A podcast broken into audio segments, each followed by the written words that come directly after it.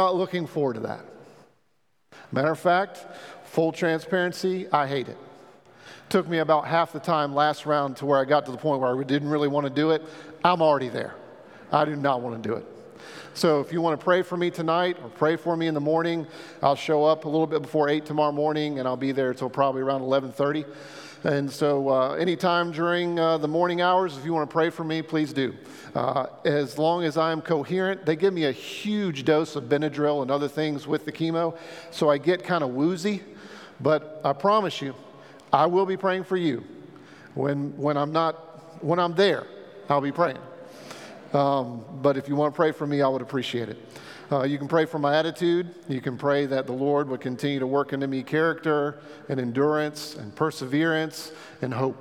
Because um, I'm not in Philippians 1 21. I'm just not there. I'm more in James 1 and Romans 5. So, any of that you want to read and pray for me, feel free. Second thing I want to do is remind you about the book of Romans. Two quick things. One, going through the book of Romans is a journey. So if you're here this morning and you've never read the book of Romans, you've never been through any teaching on Romans, uh, you've never heard a sermon series on Romans, look, it's, it's a challenge. Uh, the book of Romans is meant to stretch you and stretch me. So if you haven't read the book of Romans, please read it. And if you get to the point where you read some of the stuff in the book of Romans and you're like, I don't like this, or this is not what I've ever heard before, hang in there. I've told you the story about my dad before. He didn't grow up in a Christian tradition that did much with Romans. And he got out of seminary and he started reading Romans, and he couldn't reconcile Romans with anything he'd ever been taught his whole life, including seminary. And he told me, Dave, I knew the problem wasn't with Romans. That may be some of your experience as well. So don't forget it's a journey, it's meant to stretch us and focus us.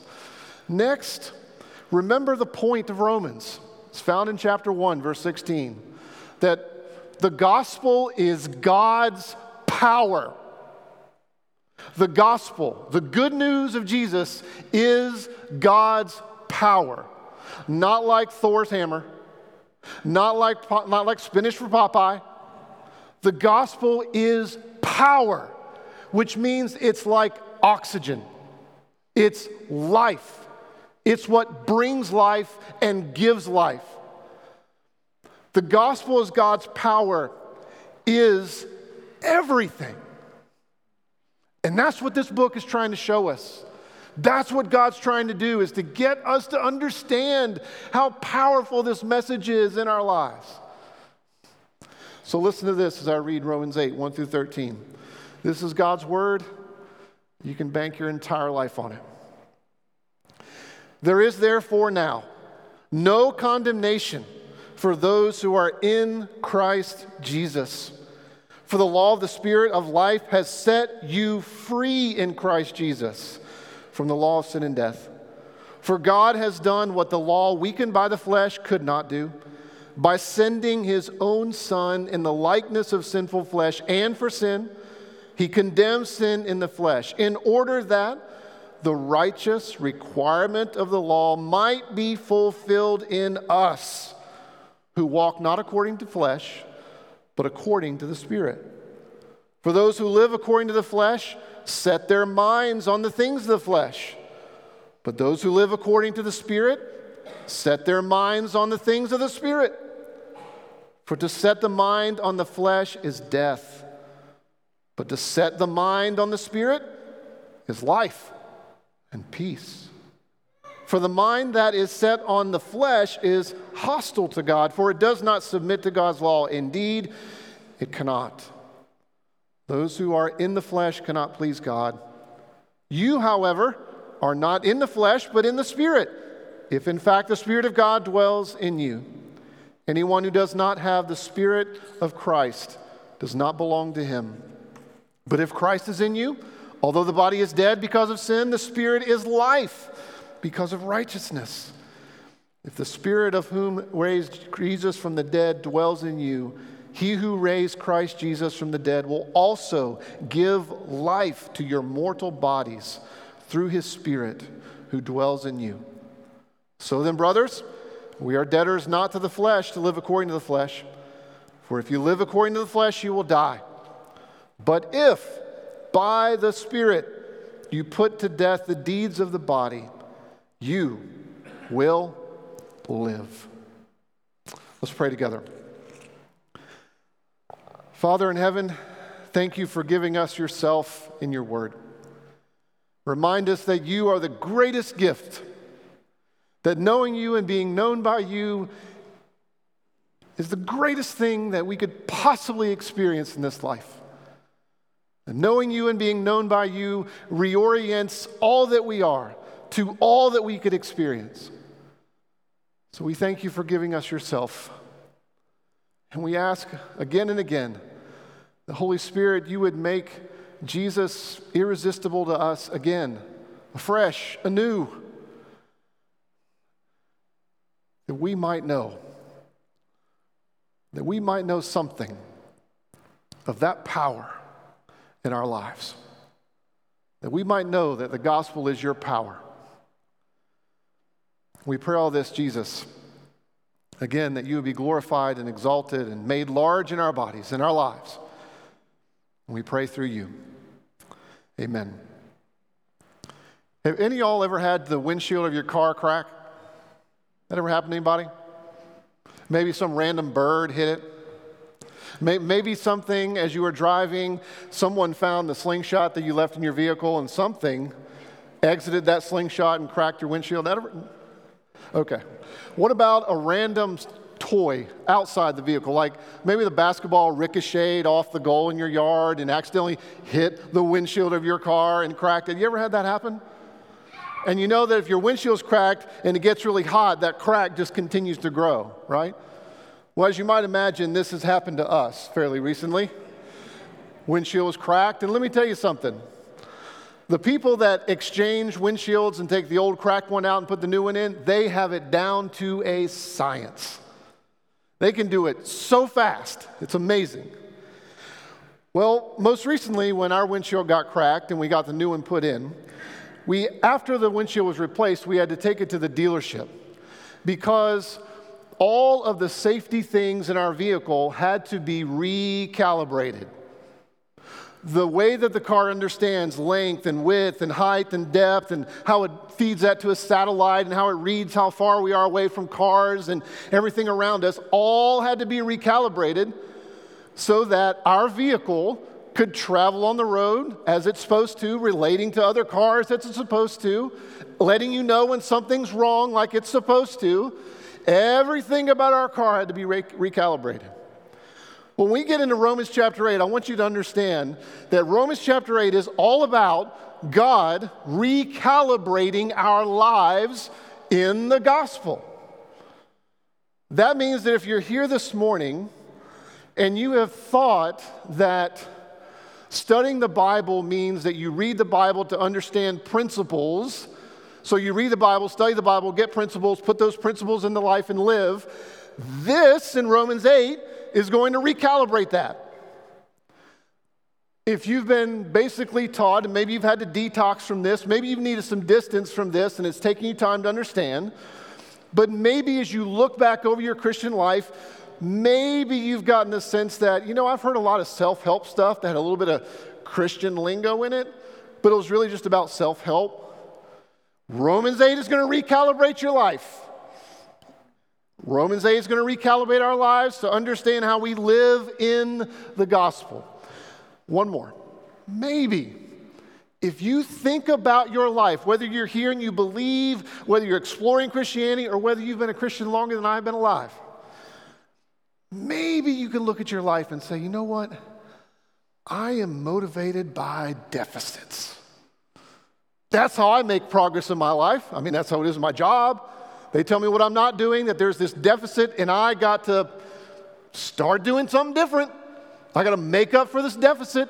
Let me tell you, Romans 8 is going to recalibrate your life. So you don't have to be motivated by deficit anymore. That's what the gospel means. We're going to get into that more. I want you to understand this whole chapter is about recalibrating our lives in the gospel. We got three stops we're going to make on this journey today. The first one is this, and we'll start in verse 1. We're going to start with the conclusion. To recalibrate our lives in the gospel, we got to start with the conclusion. Look at verse 1. Look at what Paul says.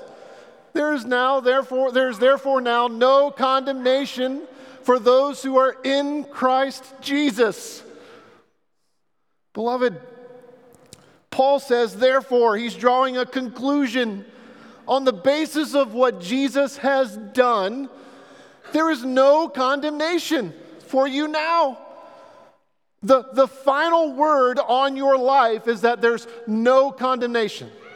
What is most true about you that are in Jesus, what's most true, I didn't say what you most feel most of the time. What is most true about you is that there's no condemnation. Now, you might be wondering what's no condemnation? Well, no means no more. There's no more.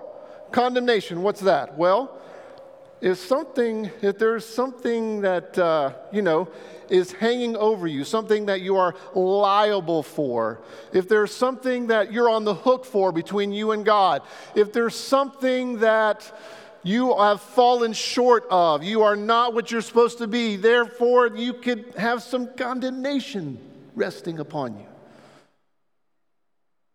And the result of that is that there's alienation between you and God. You can sense that there's distance between you and God. But when God says to the Apostle Paul that now there's no condemnation, it means there's no more liability.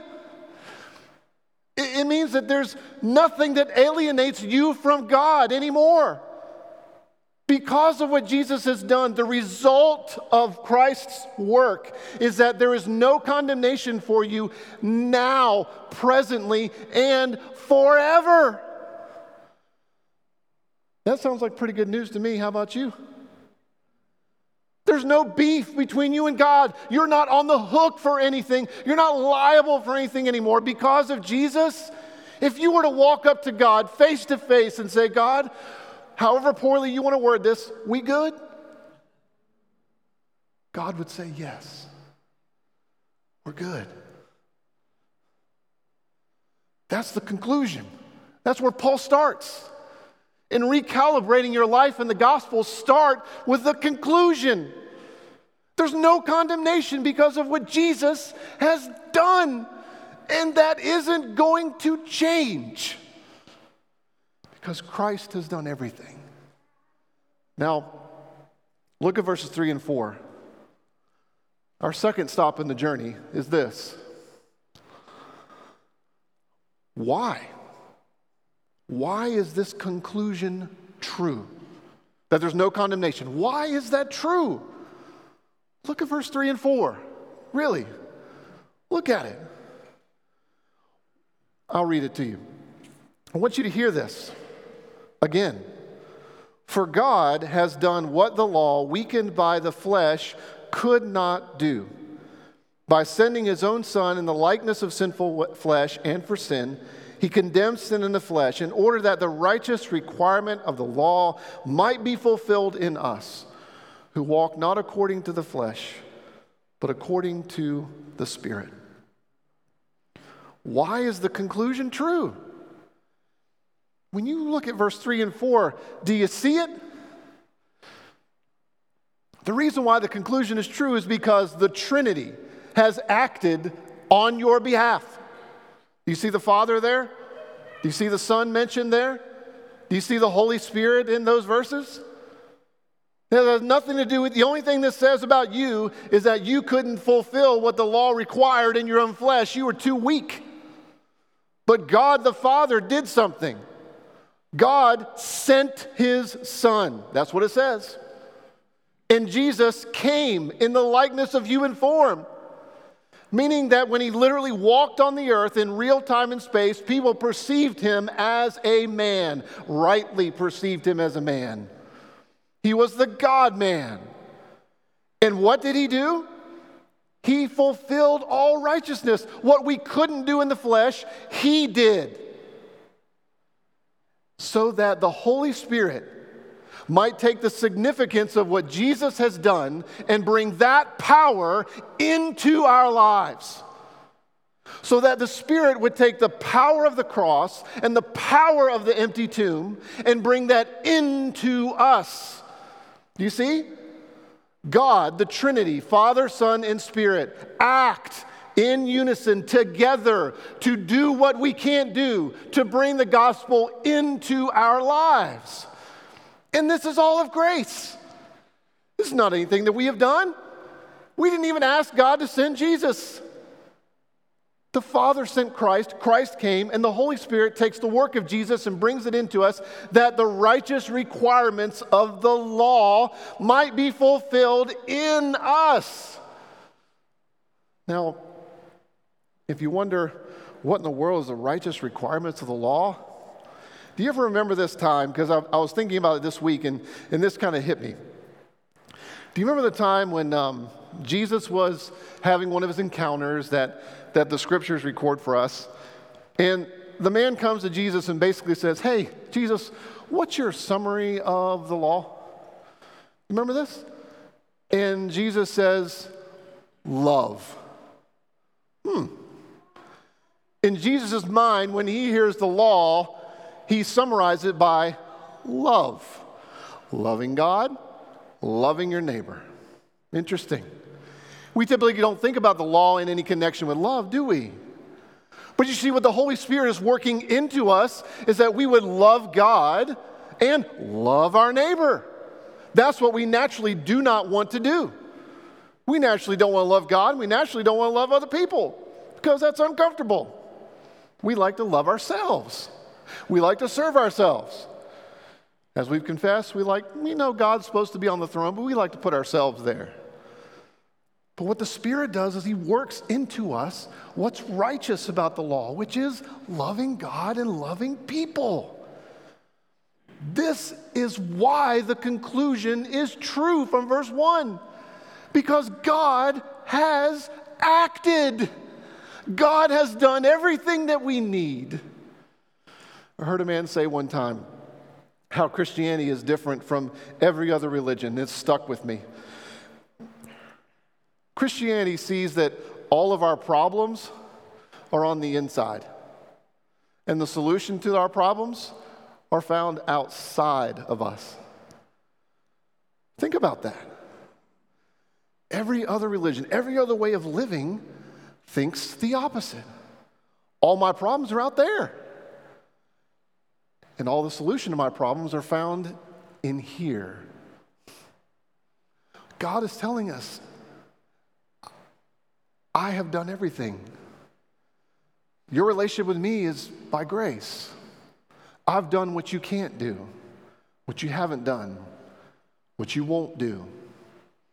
I'm even so powerful that I'm, I'm working love into you, like love of others, being other centered. The conclusion is true because our God acts. Meaning, if you were to walk up to God and you were to say, Do you love me? He would say, Yes. Right now, if you were to walk up to the Father and say, Do you love me? He would say, Yes. As a matter of fact, when you gather for worship, do you hear Jesus saying that He loves you? When you hear the assurance of pardon, the assurance of forgiveness every week, do you hear Jesus saying to you, I love you? When you read the scriptures, do you hear Jesus saying, when you come to the table, do you hear Jesus saying, I love you? Because that's what he's saying. God can say there's no condemnation because of what he has accomplished in Jesus and because of what the Spirit is doing inside of you and me. Which means to begin this relationship with Jesus is to receive. To receive. Well, the third stop in our journey is living the conclusion. So we start with the conclusion, find out why the conclusion is true, and now living the conclusion. If you look at verses I tell you what, let's do this. Let's connect the dots. Look at verse 2 and then 5 through 13. Let's, let's take all the data and connect the data dots in those verses so that you can see all the concepts that Paul is weaving together. So hang in there with me because this may be a little complex, but I'm going to try to make it as simple as I can. Yes, I'm encouraging you to go back and read it, but follow along. Try to see if you can connect all these things that Paul's saying. Do you notice that he starts off in verse 2 and verse 6 and verse 13 by telling us that this whole thing he's talking about is a matter of life and death? You see that? Life and death. And he connects life and death with the spirit and the flesh. So that death is connected to the flesh and life is connected with the spirit. Here's what it means when he says flesh. Whenever we try to live without anything to do with God, that's the flesh. Whenever we're trying to live in a way that's disconnected from God, that's the flesh. And we talks about the spirit. He's saying that Instead of living life di- trying to disconnect yourself from God, living by the Spirit is when the Holy Spirit, the third person of the Trinity, dominates and controls one's life. So that there's a way that we can live in accordance with the flesh, and there's a way that we can live in accordance with the Spirit. One brings about death, the other brings about life. And then, all of that is getting to this. Look at verse 6 and verse 5 and other things in those verses. Setting your minds. You see that? He says it over and over and over. Just real quick life and death. Death connected to the flesh, which is trying to live without God. Life connected to the spirit, which means the spirit is controlling our lives. And that all meets up with what are we setting our minds on? Now, when Paul talks about the mind, he's not saying this. Set your minds on the flesh, set your minds on the spirit means think this way or think that way. Oh no, it's much deeper than that. Because it's not as though as if we can just think the right things, things are going to be great. When he says set your minds, Mind is much more about what's at the core of your being. It's like saying your heart. Same thing, synonymous. He's saying, What is your heart set on? What's the dial of your heart set to? He wants you to get below the surface. He wants us to do some reflection and get down to the core of who we are and say, Where is your heart set? What's it set on? because it's either set on serving the flesh or serving the spirit. At your core, what is it that is directing your life? What is it that's directing my life? So, how in the world can you figure out what's at your core? Here's some things to think about. This is going to seem really scattershot because I'm trying to hit all of us, all right? So, if some of this doesn't apply to you, great. Let it go. Don't chalk it up to a victory and be like, well, at least I wasn't that one. Just know that wasn't for you. How can you figure out what's at your core? Here's one way. When you daydream, where does your mind wander?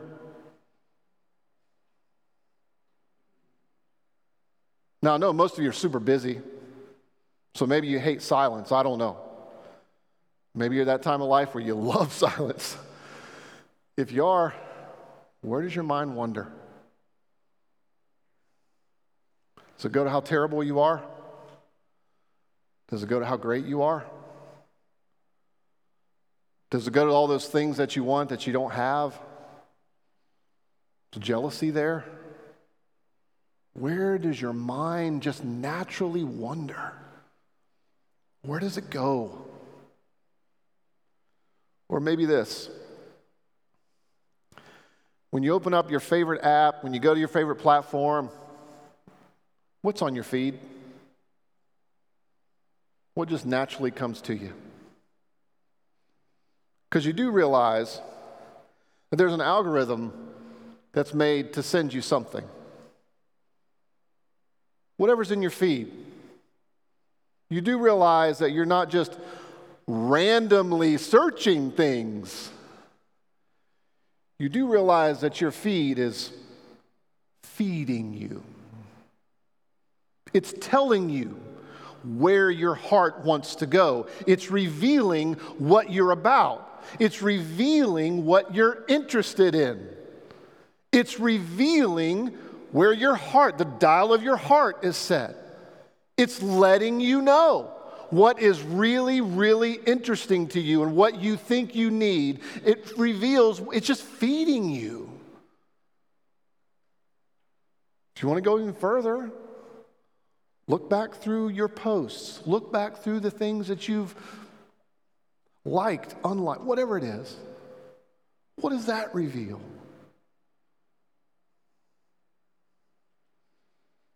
Self absorption? What does it reveal?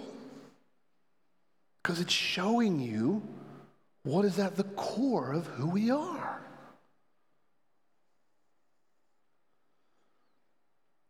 You see, we have to get to the core.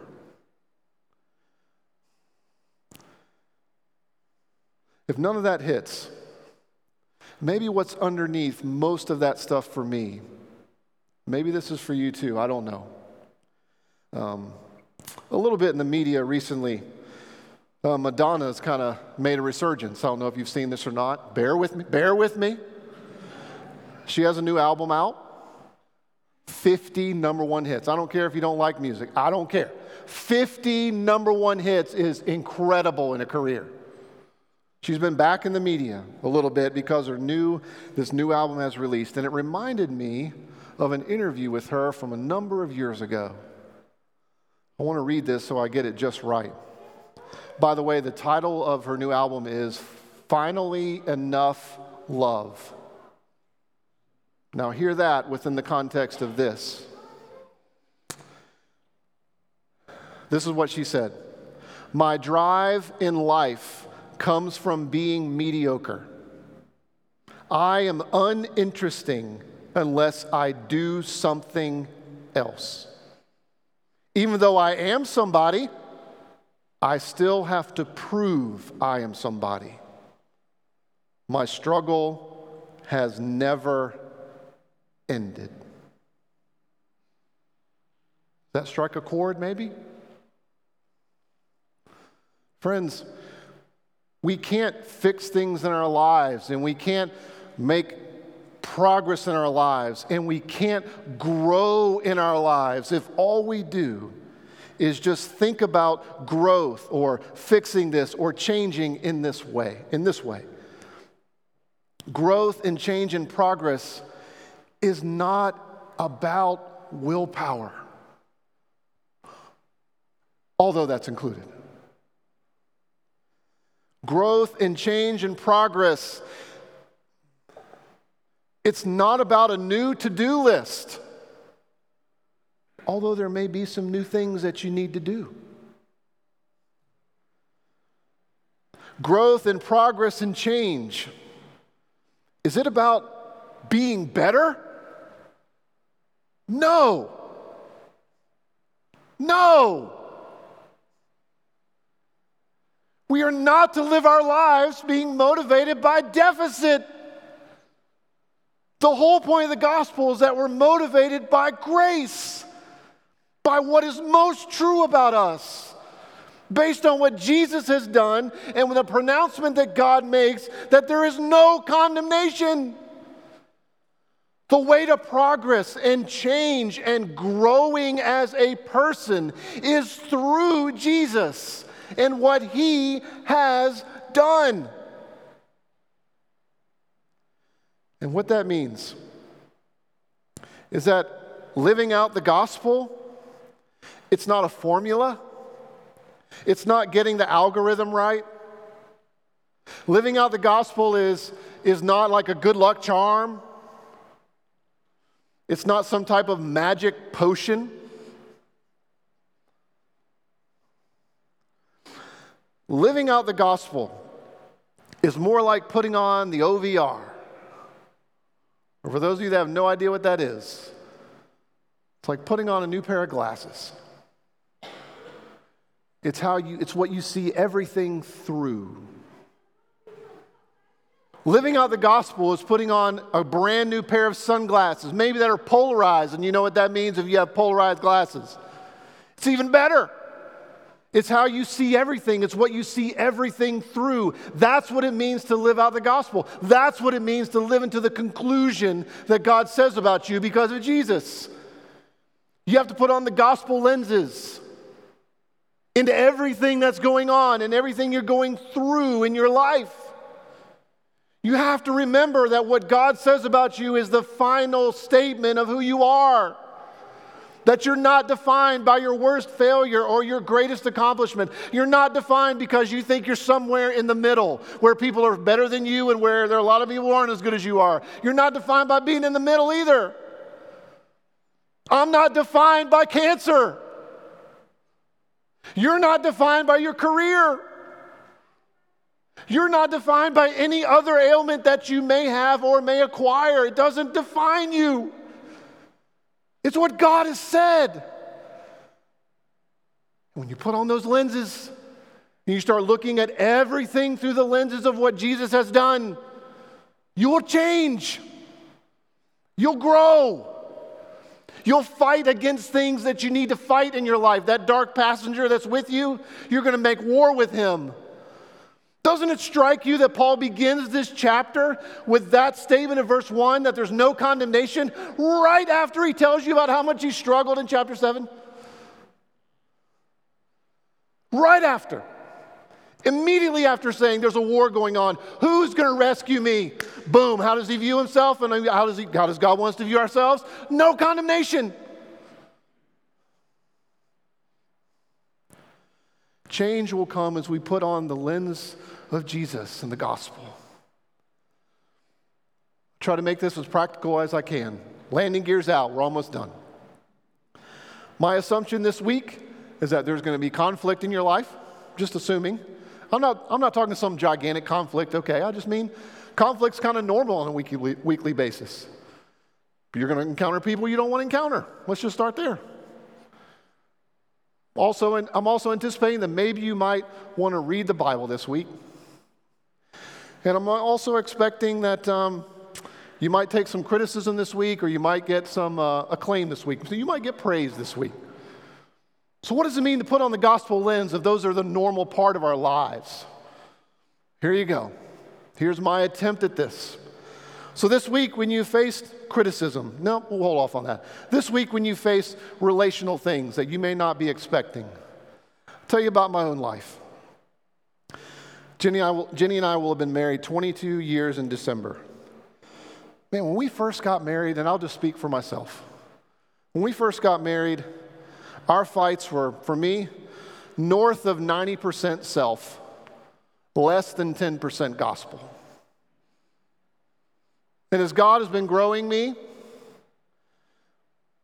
I've learned to slow down when conflict happens by God's grace, I've been learning to think about how can I get outside of myself in the middle of conflict and maybe hear someone else's opinion. And maybe consider that what I said could have been offensive or hurtful. Because my tendency is to think when I'm in conflict, I'm right. You wrong, I'm waiting. Now, I'm not saying that I'm at 100% gospel every time that we argue now. But man, God has slowed me way down from where I was 22 years ago. And there's more of a posture. Maybe you can recognize this in me too. You've known me 10 years, some of you. There's a posture of, you know, being more open to forgive and being more open to be gracious more quickly. Maybe this week, if you put on gospel lenses and conflict happens, you might slow down. You might think about what someone is actually is maybe they're saying. You might be able to get outside of yourself. Maybe I will this week. I don't know. I'm going to be pretty cranked up tomorrow. I'm already seeing conflict in my life. maybe in your Bible reading. I studied the Bible for years and years, into my 30s, in which I was all about, man, I need more doctrine. I was trained to preach by reading the Bible and put Bible into systematic theology categories. I don't care if you know what that means or not. I was not trained to get to Jesus. And then my 30s, God was working in my life to where I started realizing, oh my goodness, Dave, why don't you get to Jesus when you preach? Like, well, I don't read and study the Bible and get to Jesus. I read and study the Bible for information. So I started realizing, man, I'm really messed up. Maybe that's why I don't understand the whole scope of the Bible, because I'm used to reading this book of the Bible and getting all the truth out of it, but not understanding how that fits within the whole story. Maybe you're the same way. So maybe this week, instead of just playing on reading your Bible, maybe you should think about, well, what can I read that's going to get me to Jesus? And if you need some help, I got plenty of advice for you. Maybe, maybe you can listen to people who preach and teach, but get you to Christ. So that the application when you study the Bible is that you learn how to repent and believe. Not just get principles, plug them into your algorithm because you want this particular outcome. I have to make it a habit to read and listen to people that get me to Jesus. Isn't this great when the kids come back in? I love it. Come on in. I, maybe I'm going too long today. What about criticism or approval? When we put on the gospel lens, the criticism doesn't devastate us. And we don't have to have the approval to keep going.